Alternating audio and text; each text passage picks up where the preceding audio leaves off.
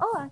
No episódio de estreia do EcoEpop, conversaremos sobre serviços ecossistêmicos, destacando a importância da preservação do meio ambiente para que esses serviços ocorram de maneira adequada e para que o bem-estar humano seja garantido.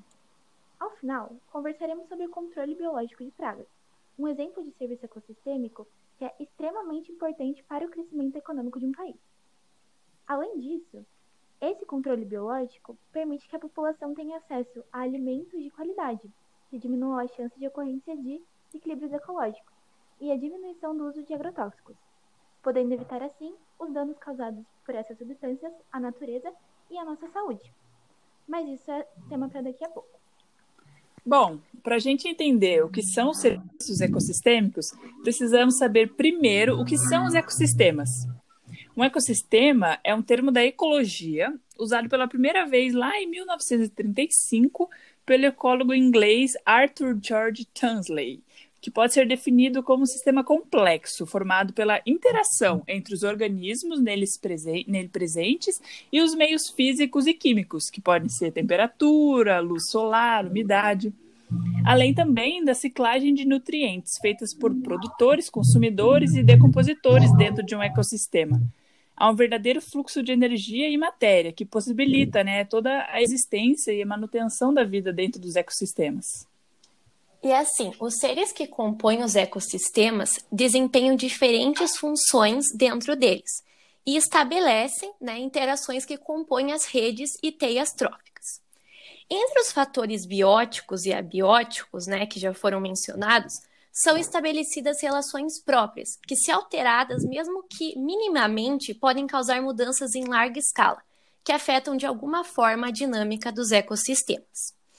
E essas dinâmicas elas podem é, variar, então, desde microecossistemas, que em geral são espaços muito pequenos e com condições bastante específicas, como, por exemplo, uma poça de água, e até vão até macroecossistemas, que possuem grandes dimensões, como um oceano.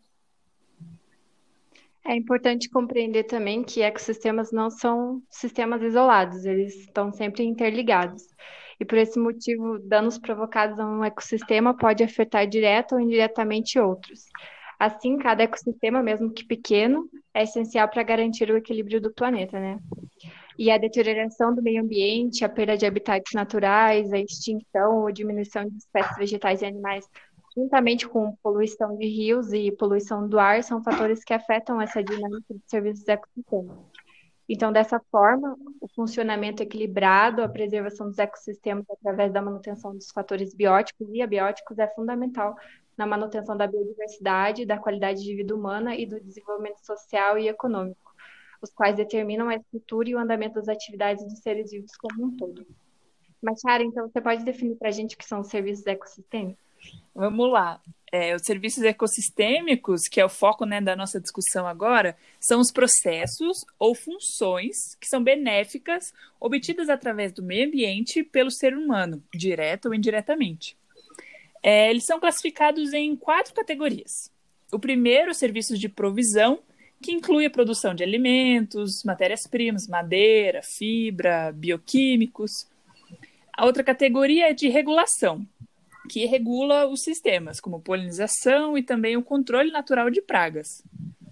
É, depois vem os culturais, que podem ser ecoturismo, recreação, essas coisas. Por último, é, são os serviços de suporte, que agora são classificados não mais como categorias, mas como funções ecossistêmicas que são necessárias para a produção dos demais serviços ecossistêmicos, como, por exemplo, a ciclagem de nutrientes e a formação e retenção do solo. Mas o difícil vem agora, né, Luísa? Exatamente, Ara. Um dos principais desafios em relação à proteção do meio ambiente é a valoração desses serviços ecossistêmicos ou seja, determinar o valor né, dos serviços gerados por eles. Não é uma tarefa fácil, já que os ecossistemas são sistemas integrados e dinâmicos, e desta forma os processos e funções que ocorrem em cada um deles se relacionam e interferem direta ou indiretamente nos processos que acontecem dentro do próprio ecossistema e também nos demais. Com isso, uma valoração individual talvez não seja totalmente possível. Além disso, uma outra questão né, que vem sendo discutida é se há coerência em expressar o valor dos serviços ecossistêmicos baseando-se apenas em valores monetários, né? ou seja, em dinheiro, não considerando critérios ambientais e sociais que também são bastante importantes nessa avaliação. Outro fator que dificulta o processo de valoração é a carência de estudos sobre a padronização e sistematização dos serviços ecossistêmicos. Todos esses estudos permitem a comparação entre métodos de contabilidade ambiental, mapeamento e de avaliação desses serviços. O número de estudos em relação a esse tema ele vem aumentando nos últimos anos, mas ainda a gente está muito longe né, de uma opinião unânime. Bom, comentando mais sobre isso, o desmatamento de florestas para a prática da agricultura e da pecuária, além do processo de urbanização, de industrialização, estão impactando de forma negativa os ecossistemas. Esses impactos estão comprometendo a regulação e o adequado funcionamento do meio ambiente. E como consequência, né, a gente, a, a gente vê a capacidade ambiental de suprir os serviços ecossistêmicos diminuindo. Isso afeta não só o desenvolvimento econômico dos países, pela escassez de recursos para atender às necessidades da população, como também a saúde e o bem-estar das pessoas. Então, qual a importância e o impacto econômico do controle de pragas na agricultura? No Brasil, a agricultura e a pecuária são duas atividades bastante importantes para a economia, e é por isso que muito se discute em relação à promoção de modelos de desenvolvimento rural que têm como base sistemas de produção que envolvam os serviços ecossistêmicos e as múltiplas funções da paisagem rural, priorizando sempre né, a sustentabilidade. E no Brasil, a abordagem das múltiplas funções da paisagem rural vem ganhando espaço e sendo valorizada quando se demonstra o potencial da agropecuária e não apenas ser beneficiada pelos serviços ecossistêmicos, como também auxiliar na manutenção deles, né? Isso mesmo, cara. É, até a agricultura, né, nesse sentido, pode ir muito além da sua função primária de produzir é, alimentos, fibras, e também pode contribuir para o controle da erosão, a ciclagem de nutrientes, regulação da fertilização do solo e até a preservação da biodiversidade. É, no entanto, essa reversão né, do caráter da agropecuária como causadora de desserviços ecossistêmicos para provedora desses serviços só é possível né, se houver um manejo adequado da agricultura e da pecuária associado, né, com o intuito de aumentar o fornecimento dos serviços ecossistêmicos. Então, agora nós vamos passar a palavra para o biólogo e mestrando em Ecologia e Conservação da Universidade Federal do Paraná, Gabriel Prois, que comentará sobre a dissertação que está desenvolvendo e que envolve os serviços ecossistêmicos. Oi, gente, tudo bem? Então, como já dito, eu sou aluno do mestrado em Ecologia e Conservação pela UFPR.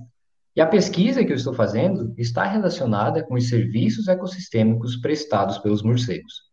O objetivo da minha dissertação de mestrado é entender como que as mudanças climáticas vão afetar a diversidade de morcegos na América do Sul. Dessa forma, uma das ideias principais é comparar os serviços ecossistêmicos prestados por morcegos hoje e em futuro de, clima, de mudanças climáticas que a gente sabe que vai acontecer. Com isso, eu trabalho em busca de valorar esses serviços em valores monetários, de forma que essas informações sejam acessíveis para grande parte da população. A gente sabe que é importante conservar, mas em termos monetários, né, em dinheiro, em um mundo capitalista onde o dinheiro é o que importa para a grande maioria da população, quanto que valem os serviços ecossistêmicos prestados por morcegos? Acho que essa resposta ela pode ser muito promissora, especialmente nas tomadas de decisão de gestores políticos. Os morcegos, eles prestam serviço no controle biológico de pragas, que é um exemplo de serviço de regulação, e é extremamente importante para aliar a sustentabilidade com a agricultura e promover o papel da atividade agrícola em fornecer serviços ecossistêmicos. Isso ocorre porque o controle natural de pragas compreende a ação de parasitas e predadores naturais para combater essas pragas, permitindo então o crescimento adequado dos vegetais cultivados, ou também utiliza espécies de plantas capazes de intervir de determinada maneira na interação do consumidor com a planta, resultando, por exemplo, em um efeito repelente ou de não preferência por certo hábitat. A espécie vegetal ela também pode prover recursos e condições que facilitem a atração de inimigos naturais de pragas agrícolas, mantendo os níveis de praguejamento sob controle para o agricultor.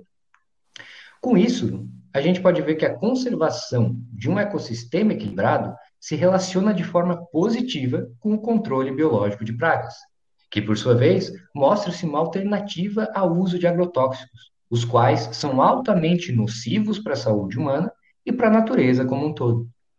Desse modo, os agrotóxicos vão contra a condição da agricultura de ser provedora dos serviços ecossistêmicos, colocando, como já foi dito, em uma situação de causadora de desserviços ecossistêmicos. Em 2008, o Brasil se destacou como o maior consumidor mundial de agrotóxicos e mantém, desde então, essa posição de destaque no mercado mundial desses produtos. O que é bastante preocupante, né? considerando que o uso adequado e indiscriminado dos defensivos revela um grande problema ambiental e de saúde pública. Dentre os grupos que apresentam significativa vulnerabilidade à exposição a agrotóxicos estão os trabalhadores rurais, trabalhadores de empresas do agronegócio e de fábricas formuladoras desses produtos. Outros grupos de risco incluem as populações que moram próximas a áreas de formulação e uso desses defensivos agrícolas. Então, para fechar tudo isso, e considerando todo o amplo efeito do controle de pragas, o que a gente pode concluir é que nós sabemos que o controle biológico de pragas é mais barato, mais seguro e mais saudável, tanto para os consumidores quanto para os agricultores e os produtores. Ou seja, o slogan ideal para a agricultura no Brasil seria então: o eco é pop. Isso mesmo, Gabriel, muito obrigada. E continuando né, a fala do Gabriel, destacamos que para ser possível avançar com a sustentabilidade e maior fornecimento dos serviços ecossistêmicos no ambiente rural, é necessário haver um esforço conjunto entre os governantes, os pesquisadores e a sociedade, adotando-se processos e formas de produção e consumo mais conscientes. Temos que entender que ainda é difícil substituir totalmente os agrotóxicos pelo controle biológico de pragas. Então, o ideal neste momento é tentar ir reduzindo gradualmente o uso né, dos defensivos agrícolas, quando for possível, e pensar também em testar novas ideias para aplicação do controle natural de pragas, que consigam né, atender às necessidades dos diferentes tipos de produtores. Bom, pessoal, o ponto principal que nós procuramos ressaltar com esse episódio é a importância de se alcançar um equilíbrio entre o uso dos recursos naturais e de produtos químicos que possam ser nocivos à natureza e aos seres humanos. Esse equilíbrio ele pode ser alcançado com a preservação do meio ambiente, de modo a garantir que as necessidades das futuras gerações sejam também atendidas. Então, é isso, galera. A gente espera que vocês tenham gostado e aprendido junto com a gente. Muito obrigada e até o próximo episódio. Tchau. Até! Tchau, tchau. Até mais e fiquem ligados nos próximos episódios.